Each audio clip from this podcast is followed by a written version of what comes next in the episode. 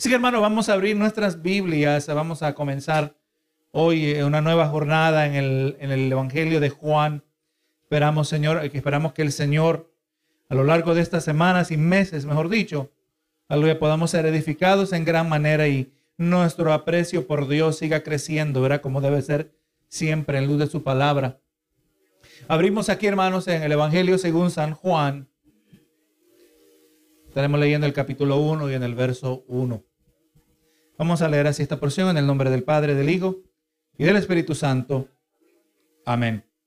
En el principio era el verbo, y el verbo era con Dios, y el verbo era Dios. Oramos. Y así esta predicación está titulada La divinidad del Hijo. Usted sabe, hermano, que el Evangelio según San Juan también es llamado el cuarto Evangelio. Y sepa, hermano, que el Evangelio de Juan es singular entre los cuatro Evangelios.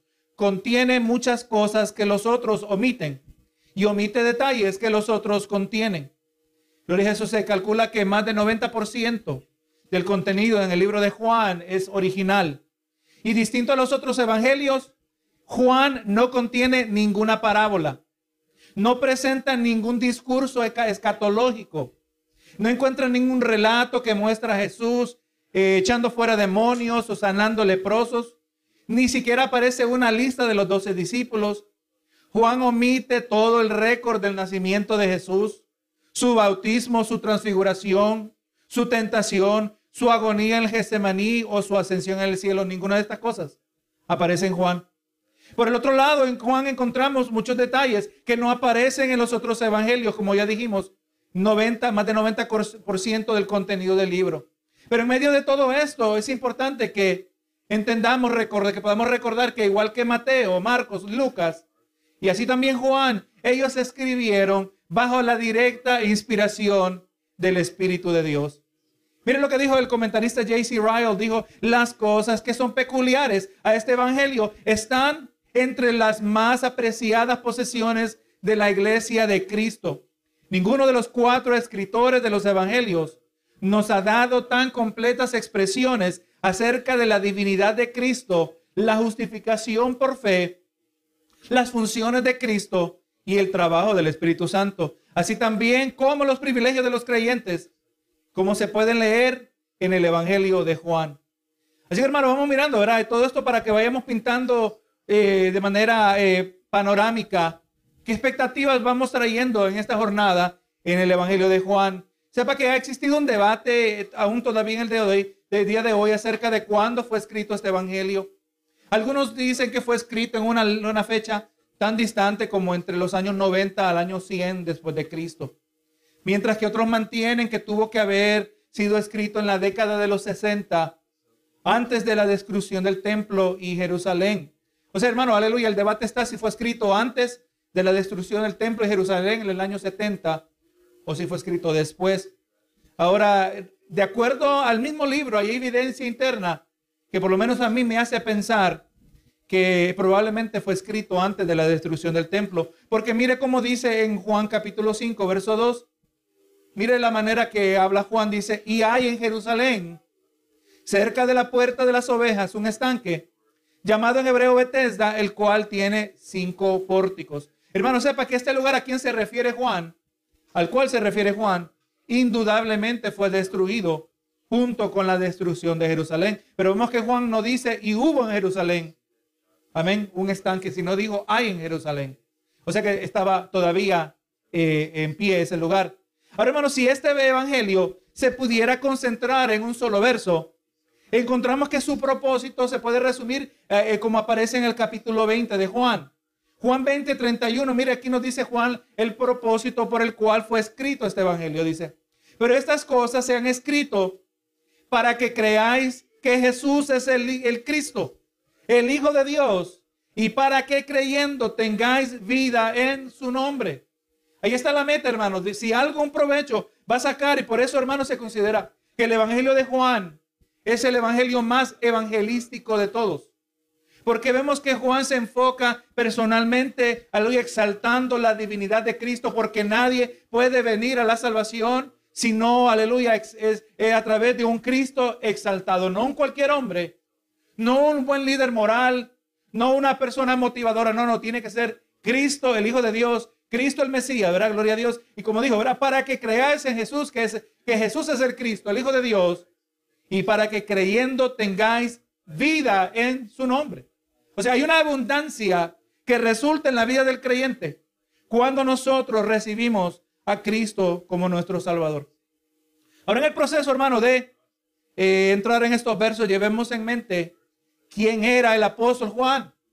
La Biblia nos dice que, que Juan era el hijo de Zebedeo y el hermano de Jacobo, otro de los discípulos. Juan aquí obviamente sabemos nosotros que no es el mismo que Juan el Bautista.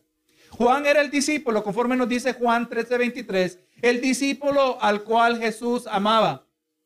Él era uno de los doce, pero sabemos que dentro de los doce, aleluya, eh, habían los tres. Gloria a Dios. Pedro, Jacobo y Juan, esos tres formaban parte de un círculo, círculo más íntimo entre los discípulos. Solo ellos presenciaron, mire cómo es, aleluya, estos tres discípulos, Pedro, Jacobo y Juan, eran singulares entre los discípulos, solo ellos presenciaron la transfiguración de Jesús, su conversación contra, con, Moisés y Elías. Solo ellos pudieron ver la resurrección de la hija de Jairo y también acompañaron a Jesús mientras él oraba en el Getsemaní antes de su crucifixión. Y sabemos que de entre estos tres, Jesús desde la cruz eh, encomendó a Juan con el privilegio de cuidar de su madre después de su partida de esta tierra. Hermanos, sepamos que Juan fue el último sobreviviente de entre todos los apóstoles. Y durante su vida escribió cinco libros del Nuevo Testamento, los cuales sabemos que son el Evangelio de Juan, primera, segunda, tercera de Juan y así por último, verá el que fue escrito, el libro de Apocalipsis. Y de Juan se puede decir que probablemente fue el único de los discípulos que murió de vejez. Los otros murieron de mártires, ¿verdad? Gloria a Dios, lamentablemente. Ahora, hermano, en los versos introductorios de este evangelio, el apóstol Juan nos muestra, vamos a mirar cinco cosas particulares, nos muestra que Jesús es eterno y siempre ha existido. También miramos que eh, Juan nos muestra que Jesús es una persona distinta al Padre, pero uno con Él, o sea, unido con Él. También miraremos que Jesús es Dios y no un ser creado. Juan también nos muestra que veremos que el Señor Jesús es el creador de todas las cosas y finalmente que Él es la fuente de toda vida espiritual y toda luz que vino sobre el mundo. Ahora, hermano, aquí nos vamos a, vamos a limitarnos a los primeros cinco versos de este capítulo y como ya leímos, dice, en el principio era el verbo y el verbo era con Dios y el verbo era Dios. Entonces cuando dice en el principio, la pregunta lógica es, ¿en cuál principio? Podemos decirlo de esta manera, en el principio del principio. O sea, en el principio del tiempo. Este mismo principio es el que aparece en capítulo 1 de Génesis. Nos dice de la misma manera, en el principio creó Dios los cielos y la tierra. Vamos mirando, ¿verdad? Que el lenguaje no es casualidad que hablan de manera similar, porque se está refiriendo a las mismas cosas. Vemos aquí, hermano, que en este prólogo o la introducción de su evangelio, que por lo general se considera que abarca los primeros 18 versos, Juan nos presenta a Jesús, a quien llama el verbo, pero bajo la inspiración del Espíritu Santo, aleluya, él consideró que era necesario y llevarnos, llevar a su audiencia original y así también a nosotros, llevarnos hasta el comienzo de todo, cuando creó los cielos y la tierra y que fueron creados, cuando el cielo y la tierra fueron creados, ya el verbo existía. El verbo existía antes de la creación del tiempo y la materia. Si el verbo es antes del tiempo, él existía antes de la creación. Dice, en el principio era el verbo. Aleluya. Juan nos introduce a Jesús como vamos a mirar más adelante. Esto no se nos hace obvio inmediatamente, pero si seguimos leyendo a lo largo de este capítulo, sabemos que el verbo se refiere a Jesús. Y Juan nos introduce a Jesús como el verbo. La palabra aquí en el griego es la palabra logos. Logos significa palabra o expresión en inglés. La Biblia dice en el principio era la palabra. Gloria a Dios. Y para nuestros oídos modernos, el llamar a Jesús logos suena muy extraño. Pero para la audiencia original, especialmente los lectores griegos, ese término cargaba un significado particular. Sepa, hermano, que los griegos se especializaban, ¿verdad?, en lo que era la filosofía. Mire lo que dice MacArthur acerca de esto. El concepto de logos era un, uno de era uno infundido de significado para judíos y griegos. Para los filósofos griegos, el, el logos era el universo impersonal. Era mirado como una especie de forma creativa, la cual también era fuente de sabiduría. Pero ahora Juan utiliza este concepto impersonal y lo personifica en Jesús. Y en él el verdadero logos, que era Dios que se hizo hombre. Pero este concepto de logos no solo pertenecía a los griegos. La palabra de Jehová, o sea, una expresión que miramos, la palabra de Jehová aparecía y, y, una temática constante y significante en el Antiguo Testamento, bastante reconocida por los judíos. La palabra de Jehová era una expresión de poder y sabiduría divina. Y por su palabra introdujo el pacto con Abraham y le dio a Israel los diez mandamientos.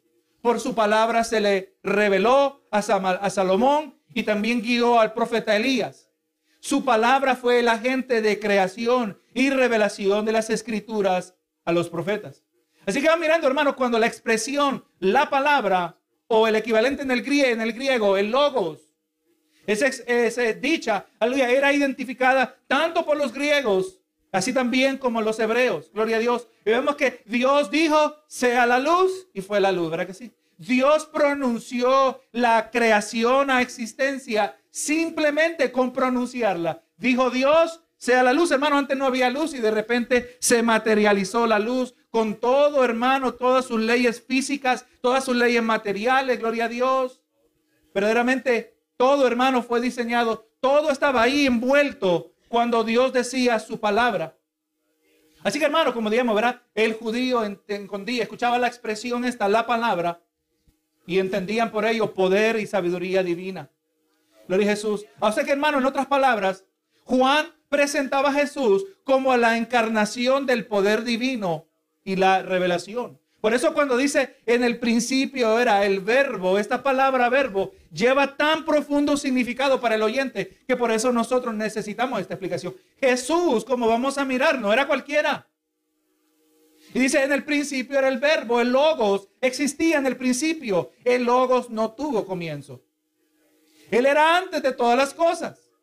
En otras palabras, no ha existido tiempo donde el cual Jesús no era. No ha habido tiempo donde Jesús no existía, ¿verdad?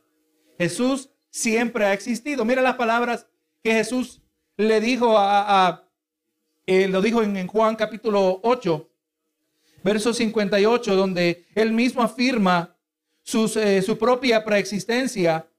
Y mire lo que dijo Juan 8:58. Jesús les dijo, de cierto, de cierto os digo, que antes que Abraham fuese, yo soy. Pero está hablando de su propia existencia. Está diciendo que Él es antes de Abraham, pero no simplemente, sino no dijo antes que Abraham yo era. Dice yo soy, otra expresión que afirma su divinidad. Hermano, aquí se comienza a atribuir divinidad a Jesús. El Logos es eterno y siempre ha existido algo que solo le corresponde a Dios, ¿verdad? Dios, por definición, no tiene comienzo. Dios, por definición, es el comienzo de todas las cosas.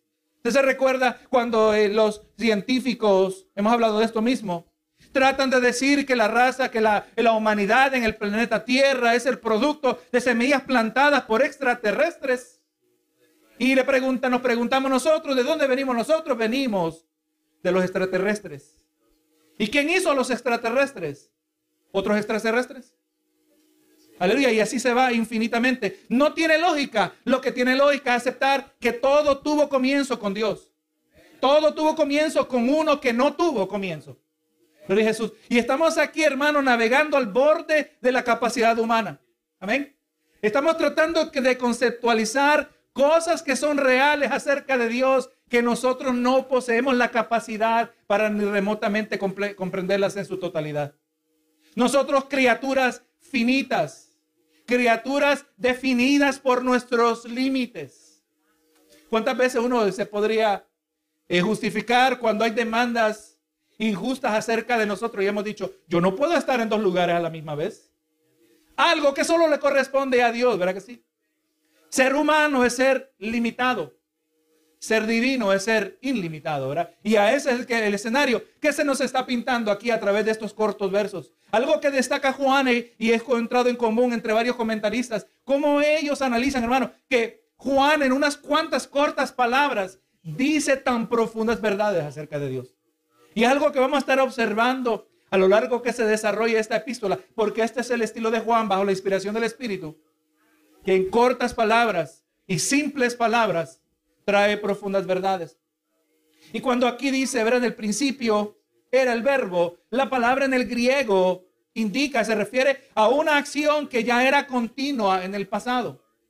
En el, en el principio ya existía el verbo, ¿verdad? En el principio ya era el verbo, ya era el logos. Dice, y el verbo era con Dios. El verbo, el logos, ya existía junto con Dios y aquí Dios se refiere a Dios Padre. Juan aclara aquí la eterna realidad de que el Hijo es coexistente con el Padre. Amén. Que existe con, eso es lo que significa coexistente, coexistente con el Padre. Y aquí, hermano, encontramos una base para la doctrina de la Trinidad. Amén. Para que haya la Trinidad tiene que haber más de uno. Nosotros obviamente sabemos que son tres. Aleluya. Mire lo que dice aquí J.C. Ryle él añade, dice, esta expresión quiere decir que desde toda la eternidad existía una muy íntima e incomprensible unión entre la primera y segunda persona de la bendita Trinidad. Entre Cristo Logos y Dios Padre. Unidos de manera incomprensible, el Logos y el Padre han sido por toda la eternidad dos distintas personas. Ah, obviamente nosotros sabemos que hay una tercera persona. ¿Quién no está siendo mencionada, por lo menos en este instante, verdad? Hermano, tengamos entendiendo esto, que por toda la eternidad, por un tiempo incalculable, por cuanto no existía el tiempo, porque a veces tratamos de hacer preguntas, ¿y cuánto tiempo pasó cuando Dios decidió hacer la creación? No sabemos porque el tiempo no existía. Preguntas con las cuales no tenemos ni el marco de referencia ni cómo formular la pregunta porque está más allá de nuestra comprensión. Pero sabemos que por toda la eternidad, el Padre, el Hijo y por ende el Espíritu Santo, tres personas coexistentes eternamente. Y hermano, y es ahí donde nosotros miramos la magnitud de los eventos en la cruz, cuando Jesús dijo, Dios mío, Dios mío, ¿por qué me has desamparado? Hermano, ahí está quizás el evento que hacía Jesús, eh, sudar con gotas de sangre que por primera vez en la historia de toda la humanidad, que por, por, primera vez en toda la historia de la eternidad, se había interrumpido la comunión entre el Padre y el Hijo. ¿Alguna vez usted ha experimentado interrupción entre su comunión con Dios? ¿Alguna vez usted se ha sentido perdido?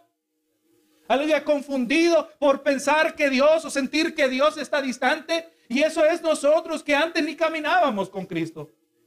Y eso que nosotros, que antes, aleluya, ni pensábamos en las cosas de Dios. Pero imagínese aquel que había tenido comunión eternamente, por siempre con el Padre y por primera vez a causa del pecado, nuestro pecado que fue imputado sobre Cristo en la cruz del Calvario, se interrumpió esa comunión entre el Padre y el Hijo. Eso es algo, hermano, de, de una escala inmensa que nosotros solo podemos empezar a entender. Entonces aquí está todo esto en juego, hermano. Y el verbo era con Dios. Y también continúa diciendo, ¿verdad? Aleluya. Y el verbo era con Dios. Así que, hermano, la realidad acerca de la pluralidad de Dios también es evidente en el libro de Génesis. Cuando Dios dijo en Génesis 1.26, y entonces dijo Dios, hagamos al hombre a nuestra imagen y a nuestra semejanza, ¿verdad? O sea, eh, en Juan 1, en Génesis 1.26 no se hace clara, inmediatamente evidente, ¿verdad? Sin nosotros tener el resto de la revelación acerca de Dios. Nosotros sabemos cuando leemos el resto de la Biblia que es Padre, Hijo y Espíritu Santo. Y ahora mirando a Génesis 1.26, ahora entendemos que son ellos tres hablando. La pluralidad divina, una trinidad, tres personas coexistentes, pero al mismo tiempo participando de solo una esencia divina. Por eso un solo Dios. Y dice, y el, y el verbo era con Dios, y el verbo era Dios. Está hablando que si retrocedemos, si pudiéramos retroceder el, el videocassette, ahora es retroceder el DVD o el, Blu-ray, si pudiéramos retroceder la cinta y poder volver a esa escena original donde fueron creados los cielos y la tierra, ahí podríamos ver que el verbo, el logos, Jesucristo, ya estaba allí presente, él estaba presente junto con el Padre y como leemos en Génesis, junto con el Espíritu Santo. Y estaba allí el verbo con el Padre y el verbo no solo era preexistente, pero el verbo también era Dios. En aquel entonces podíamos mirar que ya el verbo era Dios. Y quizá la palabra ya no es correcta. En aquel entonces podríamos ver que el verbo siempre ha sido Dios. Y el verbo era Dios. Así que si hubiera cabido alguna duda acerca del significado de logos en relación a la divinidad del Hijo, Juan explícitamente dice que el logo es Dios, que el logo era Dios aún en aquel entonces, en el principio. Así como el Padre es Dios, el Hijo es Dios. Así como el Padre es divino, el Hijo es divino. El Logos es partícipe de la misma naturaleza, esencia y sustancia de divinidad, porque el Hijo es Dios igual que el Padre es Dios. Esto es importante, hermano. Porque vamos a ver ciertos temas que se van desarrollando a lo largo de los evangelios y aún también al, evangelio de Juan, donde vemos Dios Hijo sometiéndose a Dios Padre. Pero no se somete porque es inferior. Se somete en luz de la función, el papel, la oficina que vino a desempeñar en la faz de la tierra. Jesucristo perfectamente obedeció la voz del Padre Celestial. Y eso no significaba inferioridad. ¿Por qué? Porque ya miramos, el Hijo es Dios, igual que el Padre es Dios. Y ahora en el verso 2 dice, este era en el principio con Dios. Así que hermano, este verso indudablemente afirma la coexistencia de Dios Hijo con Dios Padre desde la eternidad. En el principio, el Logos estaba en continua existencia con Dios Padre. Y voy a decir que versos como este refutan la doctrina, la errada doctrina de la autodenominada iglesia apostólica. Usted sabe cuáles son los apostólicos, ¿verdad? Los que también le llamamos los Jesús solo. Este grupo que se dividió de entre los pentecostales afirmando que el bautismo en agua es requisito para salvación, pero más importante aún, se desviaron negando la doctrina de la Trinidad. En su ignorancia ahora usan argumentos no podemos aceptar la doctrina de la Trinidad por cuanto la palabra no, en la palabra no aparece la palabra Trinidad.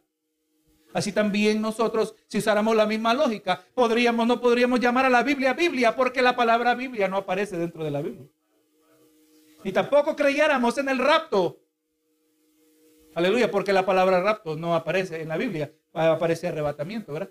O sea, una lógica errada donde niegan la doctrina de la Trinidad, pero aquí nos está diciendo, este era en el principio con Dios. Vamos a mirar, hermano, cuando lleguemos a Juan 17.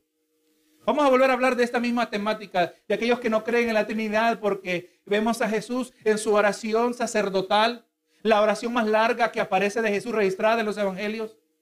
Orando a quién? Al Padre orando por el pueblo, orando por sus discípulos, orando por aquellos que iban a venir después de él, orando que ellos fueran uno, como nosotros somos uno. Si el Padre y el Hijo no son dos personas que existen al mismo tiempo, que son coexistentes, entonces la oración de Jesús no tiene sentido.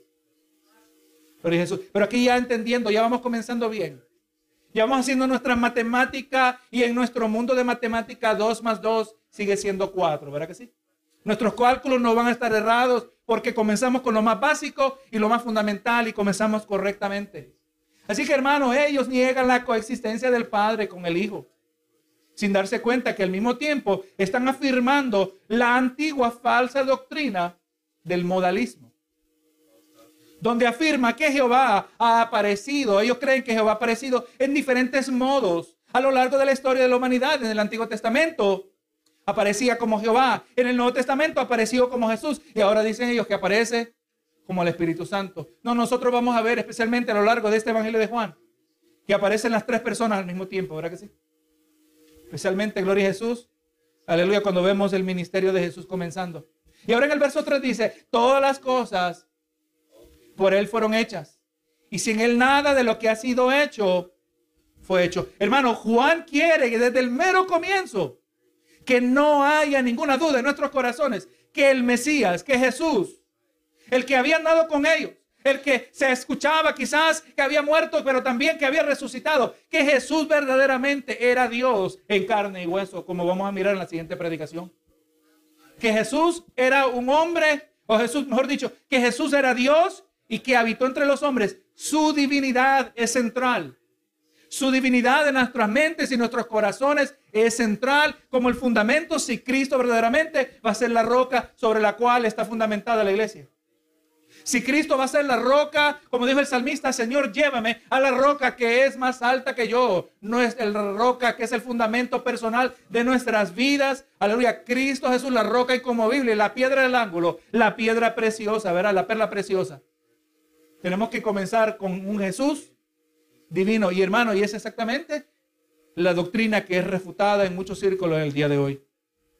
Individuos como el famoso Deepak Chopra, un maestro de espiritualidad de origen hindú de India, donde está diciendo que Jesús es el primer individuo iluminado, el primer, eh, el primer individuo alumbrado y que Jesús representa lo que cada uno de nosotros podríamos alcanzar si seguimos las prácticas que Él propone.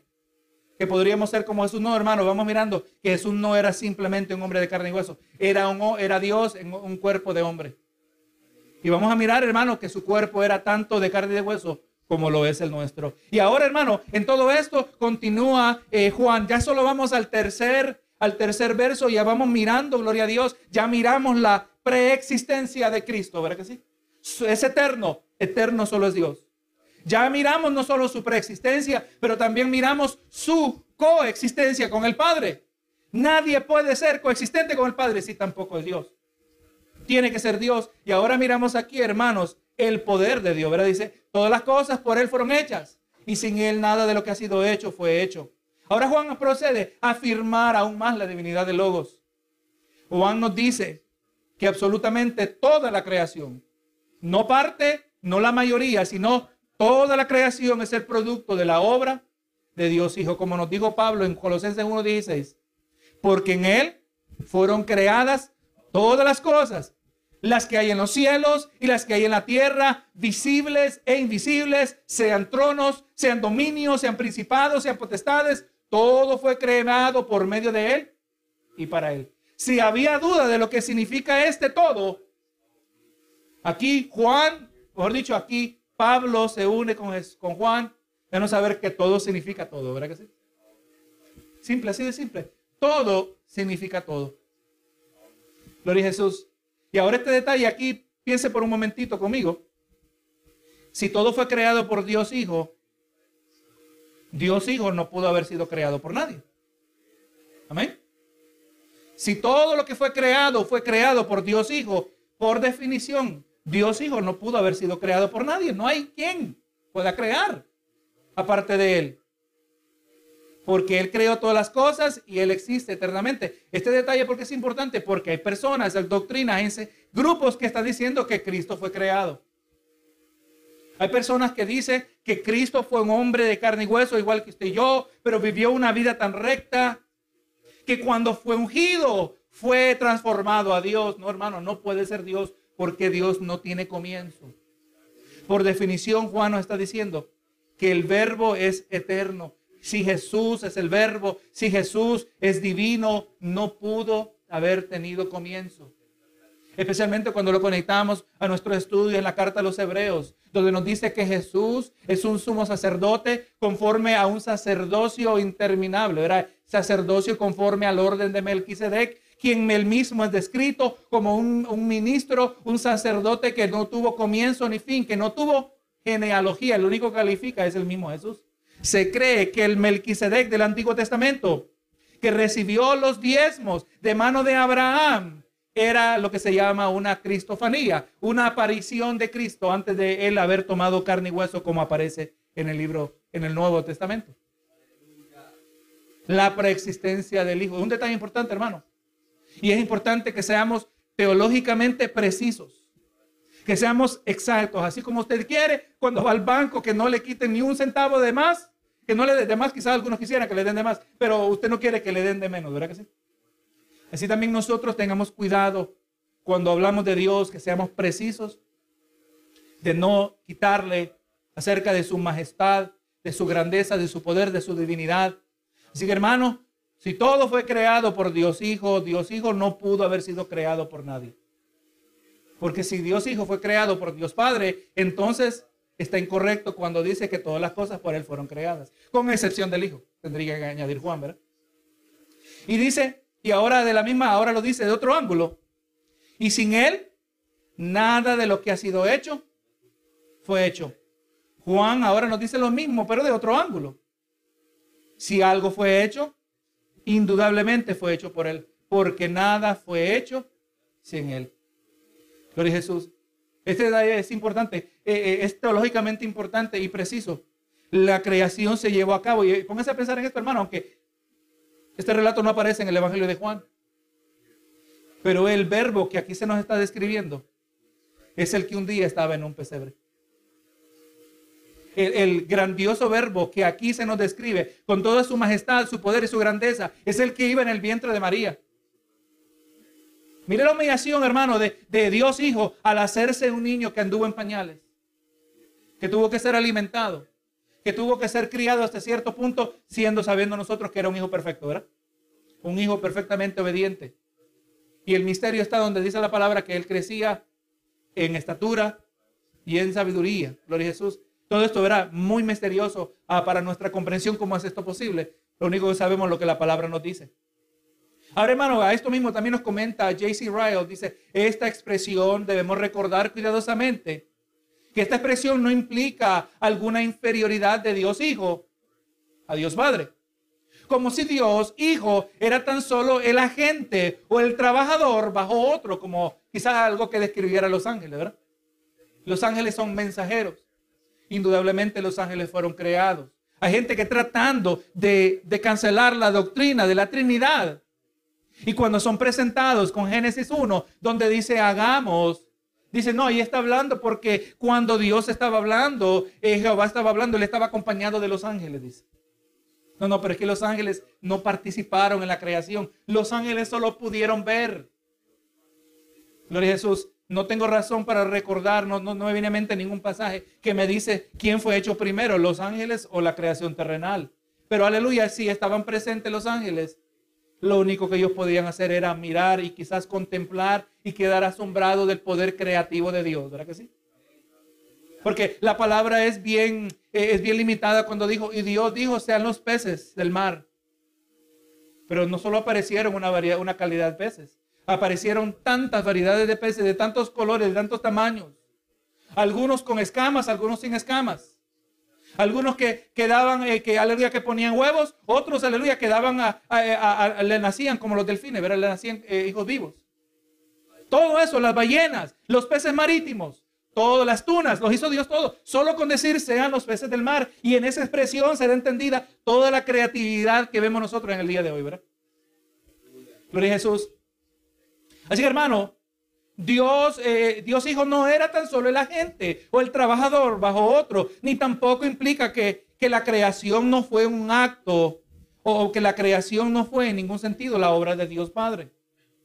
Y que Él no es el hacedor del cielo y la tierra. O sea, es importante que entendamos, no es que el Padre no hizo la creación. Pero si nos da a entender que tal es la dignidad del verbo, del logos, que en la creación como también todo lo otro, él cooperó con el Padre. Mire lo que dice Juan 5:19. Respondió Jesús, entonces Jesús, y les digo, de cierto, de cierto os digo, no puede el Hijo hacer nada por sí mismo, sino lo que ve hacer al Padre. Porque todo lo que él hace, porque todo lo que el Padre hace, también el Hijo, también lo hace el Hijo igualmente. Hebreos ah, continúa hablando de lo mismo en Hebreos 1.2 diciendo, y por quien asimismo hizo el universo.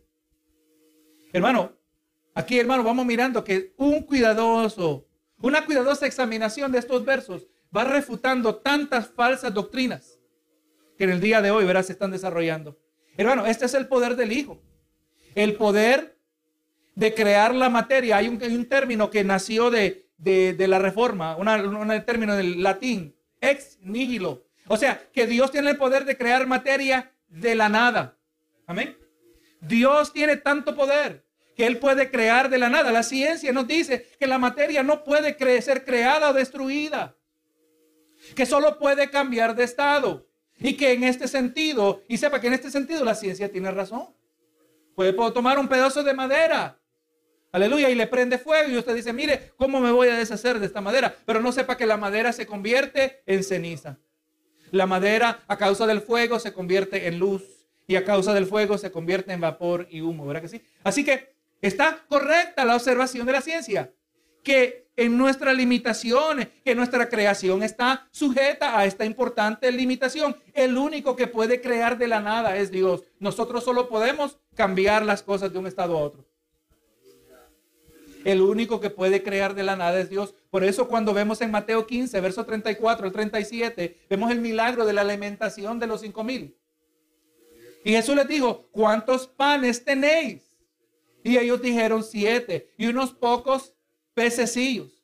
Y mandó a la multitud que se recostase en tierra y tomando los siete panes y los peces, dio gracias y los partió y dijo a sus discípulos y, y los discípulos a la multitud y comieron todos y se saciaron y recogieron lo que sobró de los pedazos, siete canastas llenas.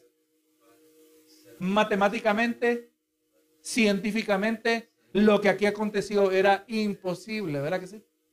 Porque ni el número original de siete panes y peces, gloria a Jesús, era capaz de llenar ni siquiera una canasta. Y aleluya, y se multiplicó en tanta manera, gloria a Dios, que sobraron siete canastas llenas. Dios es el único que puede crear de la nada. Hermano, ¿usted no cree que a nosotros nos es de mucho beneficio saber que en las circunstancias más imposibles de nuestras vidas, no importa el reto, no importa el obstáculo, Dios tiene el poder que si es necesario de la nada crear algo para nosotros, lo va a hacer. No lo hizo en el tiempo del profeta Elías y la viuda de Zarepta, que tenía solo un poco de aceite y de harina y había dicho al profeta, solo tengo esto, vamos a, estamos recogiendo leña, vamos a comernos y nos vamos a echar a morir a causa de la grande sequía. Y el profeta le dijo a la mujer que le diera de comer al primero y la mujer entendida y con sabiduría de parte de Dios atendió el llamado y con fe alimentó y vemos que no se acabó el aceite ni se acabó la harina, aleluya, hasta que se acabó la sequía. Hermano, e, en nuestra fe es importante que sea informada que nuestro Dios no tiene limitaciones. ¿Verdad que sí? Una fe informada por la palabra es una fe sólida. Como miramos esta mañana, una fe que no fluctúa. Una fe que no tiene grandes altos y bajos. Hermano, entre más usted madure en la palabra del Señor, usted va a ver que su, fe se va poniendo más y más sólida. Porque este es el, el Jesús a quien nosotros servimos. Si tiene que hacer este milagro, Él lo va a hacer. En el proceso del cuidado de sus hijos. Si este es el milagro Él tiene que hacer, es lo que Él va a hacer para la gloria de su nombre. ¿Verdad que sí? Verso 4. En Él estaba la vida y la vida era la luz de los hombres. Hermano, dice aquí, en él estaba la vida. Gloria a Jesús. La palabra vida aquí no se refiere a la palabra, a, la, a la, vida física. La palabra vida aquí se refiere a la palabra, se refiere a la vida espiritual. La palabra griega para vida física es la palabra bios. La palabra griega para la vida espiritual es la palabra zoe. Y cuando dice que en Él estaba la vida, en Él estaba la vida espiritual. En muchas maneras, hermano, aquí se está refiriendo a la doctrina que se llama la aceidad de Dios. En otras palabras, la autoexistencia de Dios Hijo. Otro aspecto de la divinidad del Hijo. Hermano, Dios aquí se está atribuyendo otra característica divina a Jesucristo, al verbo. Eh, aquí se hace referencia a algo que solo Dios tiene. Solo Dios tiene el poder de ser. Dios es el único que no necesita nada para existir, ¿verdad que sí? Hay gente que trata de decir, mira, como Dios nos ama y Dios no nos necesita y por eso nos hizo. No, no, hermano, Dios no necesita a nadie para existir. Y Jesús, eh, llevando a cabo la voluntad divina, la voluntad del Padre, del Hijo y del Espíritu Santo, no llevó a cabo la existencia de la creación porque le hacía falta la creación porque la necesitaba, porque necesitaba que lo adoráramos. No, hermano, Dios no necesita que lo adoremos. Nosotros necesitamos adorarle a Él. Dios no necesita nada de nosotros. Pero es de grande bendición y de grande beneficio nosotros poder sujetarnos y adorar al día, al creador del universo. La aceidad de Dios se refiere a que Dios tiene el poder de ser. Nosotros no tenemos el poder de ser. Aunque nos llamamos a nosotros mismos seres humanos, pero nosotros no tenemos el poder de ser. Hermano, Dios no depende de nada ni nadie para ser Dios. Y por el otro lado, la creación depende completamente de Dios para existir. En el nivel personal, lo que nos dice la ciencia, los que estudian el cuerpo humano, nos dicen que hay ciertos funcionamientos en el cuerpo humano que están programados en el cerebro y que inconscientemente está condiciendo el cerebro, mandando la señal al cuerpo, mandando la señal al corazón, mandando la señal a, los pulmones, mandando la señal a todo necesario para el funcionamiento del cuerpo. Pero ¿quién programó el cerebro? ¿Y por qué es que hay ocasiones donde el cerebro no funciona correctamente? No nos dice la palabra que estar vivo es estar dentro del cuerpo, pero estar muerto es separado del cuerpo y delante de Dios. ¿Cómo es posible? ¿Qué es lo que hace? ¿Qué es lo que hace que el alma se mantenga dentro del cuerpo? No puede haber vida si el alma no está dentro del cuerpo. Es el poder de Dios.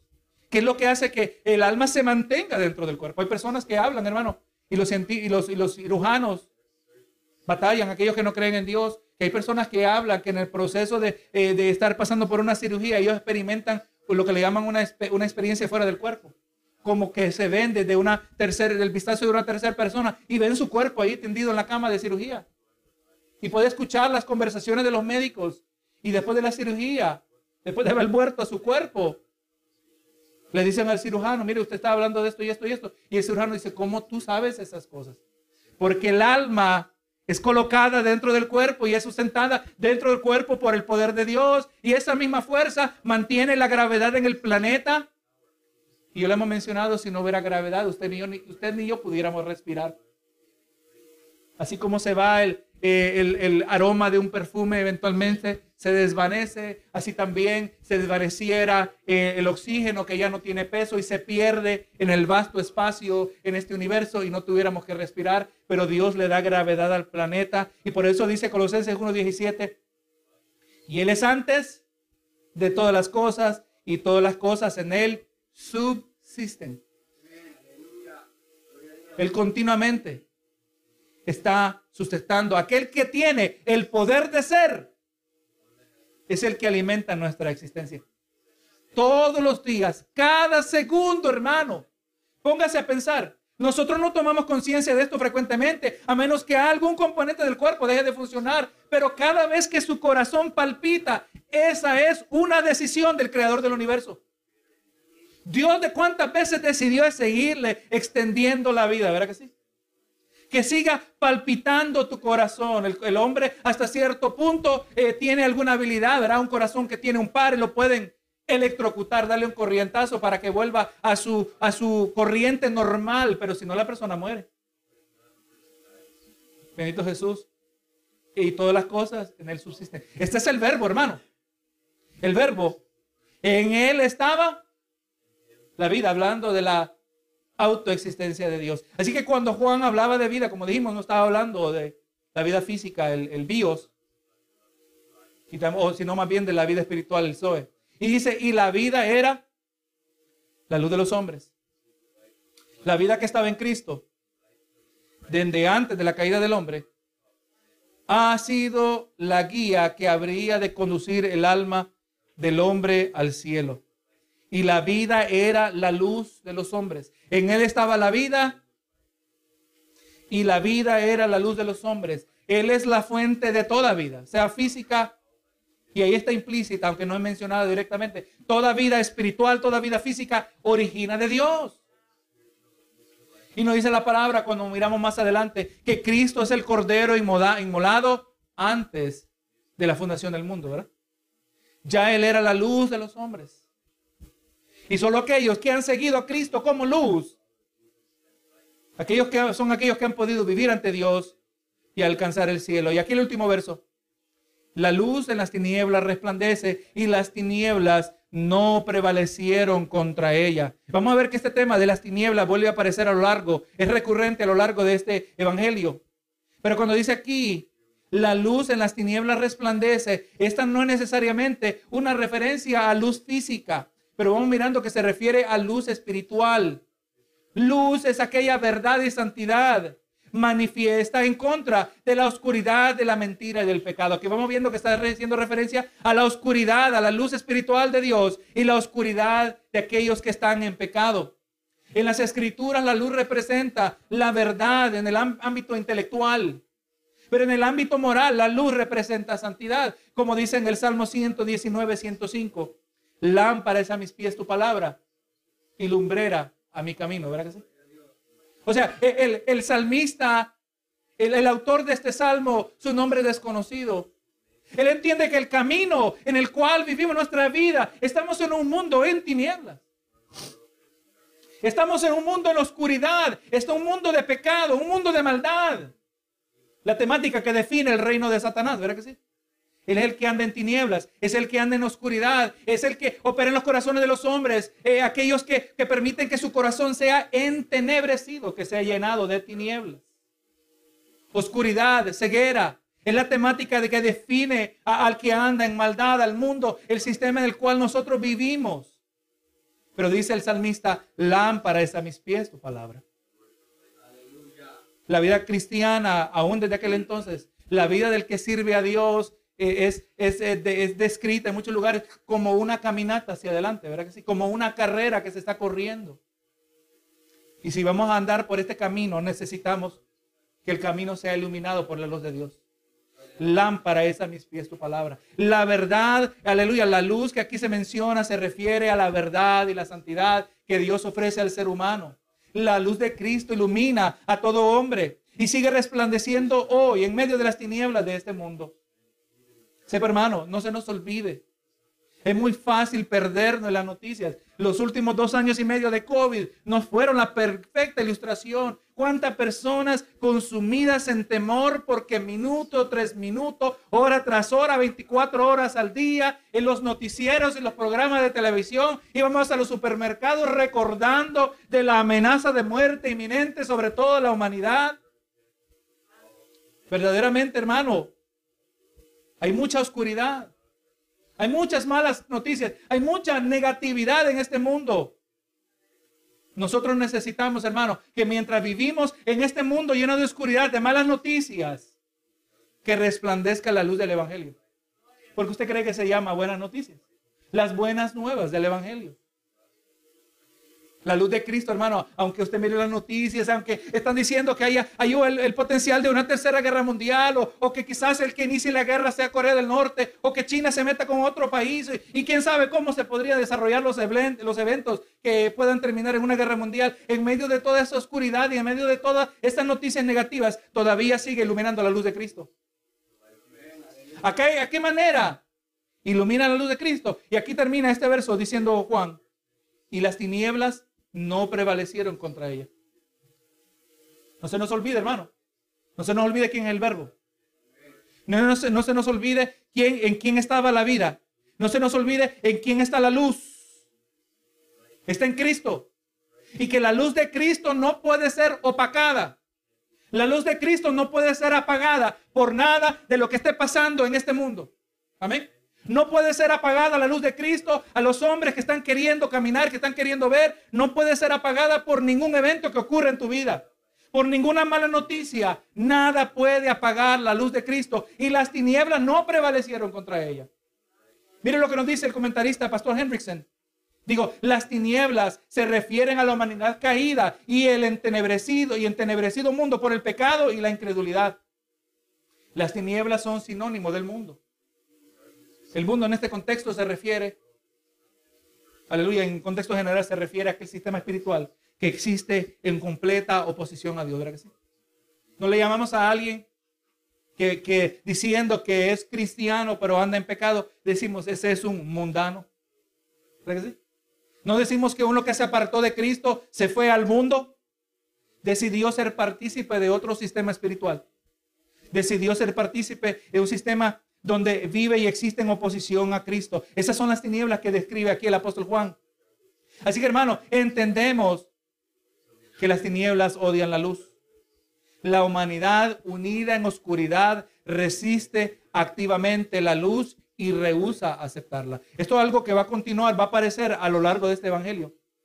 Cómo los hombres amaron más la luz, bueno, cómo los hombres amaron más las tinieblas que la luz. Es lamentable, hermano. Es lamentable el escenario que se nos va pintando acerca del mundo a lo largo de este evangelio tan especial. Pero vamos mirando, hermano, que las tinieblas no prevalecen contra la luz. Hermano, la iglesia se ha encontrado a lo largo de la historia. Y es por eso, hermano, que como creyentes tomemos el esfuerzo de, de investigar nuestras raíces. Nuestras raíces no se limitan a nuestra denominación. Nuestras raíces retroceden aún hasta el tiempo de la reforma, 505 años atrás. Nuestras raíces, aleluya, retroceden hasta el comienzo de la iglesia, en el día de Pentecostés. Nuestras raíces retroceden aún a aquella primera generación de la iglesia, aquellos que aprendieron directamente de los apóstoles, los padres de la iglesia. Benito Jesús, hasta allá se extienden nuestras raíces y nosotros miramos cómo la iglesia en momentos de oscuridad, en momentos de persecución, supo perseverar. Como la iglesia de Cristo, aleluya, pudo resplandecer, hermano, algo que caracterizó la iglesia, especialmente en el tiempo de la iglesia primitiva. Y sepa, hermano, que la iglesia primitiva no era ni remotamente perfecta. Solo mire lo que ocurrió con la congregación en Corinto. No solo mire lo que ocurrió con los hermanos en, la, ciudad, en la, región de Galacia. Hermano, eran iglesias repletas de problemas. Eran ni remotamente perfectos. Pero vemos, hermano, que algo que, eh, que arropaba universalmente a la iglesia, la verdadera iglesia de Cristo, que en medio de todas estas personas imperfectas, que también habían conflictos, pero entre más se perseguía la iglesia, más se multiplicaba la iglesia. Porque las tinieblas no pueden prevalecer contra la luz de Cristo. Algo es lo que se ve al nivel externo. Algo es lo que se ve al nivel físico y humano, que solo tiene un limitado alcance, pero el ojo humano no puede ver lo que está ocurriendo en los corazones de los hombres. Aleluya. Jesús por fuera parecía derrotado, pero era un campeón victorioso, ¿verdad que sí? Así que no nos podemos basar en lo de afuera para determinar lo que Dios está haciendo. Solo nos podemos basar en lo que Dios dice en su palabra y las tinieblas no prevalecieron contra ella, contra la luz de Cristo. Hermano, le voy a decir en el día de hoy, por malo que esté la situación en el mundo, moralmente, eh, eh, aleluya, esté políticamente, económicamente, Cristo prevalece. Él sigue siendo rey de reyes, señor de señores. Él sigue siendo el campeón, sigue siendo el conquistador. El diablo está derrotado. Lo que pasa que no ha querido aceptar su derrota. Pero también Dios en todo esto, ¿verdad?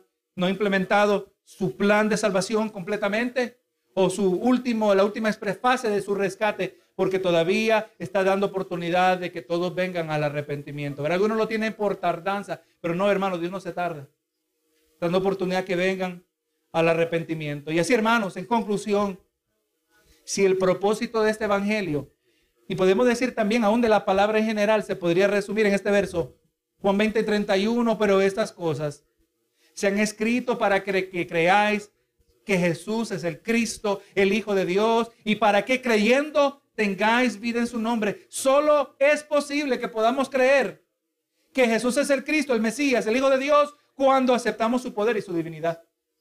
Nadie puede reconocer a Jesús como el Cristo, el Hijo de Dios, si no acepta que es Dios Hijo, si no acepta que es el Verbo, si no acepta que es todopoderoso, si no acepta que es aquel que llevó a cabo la creación.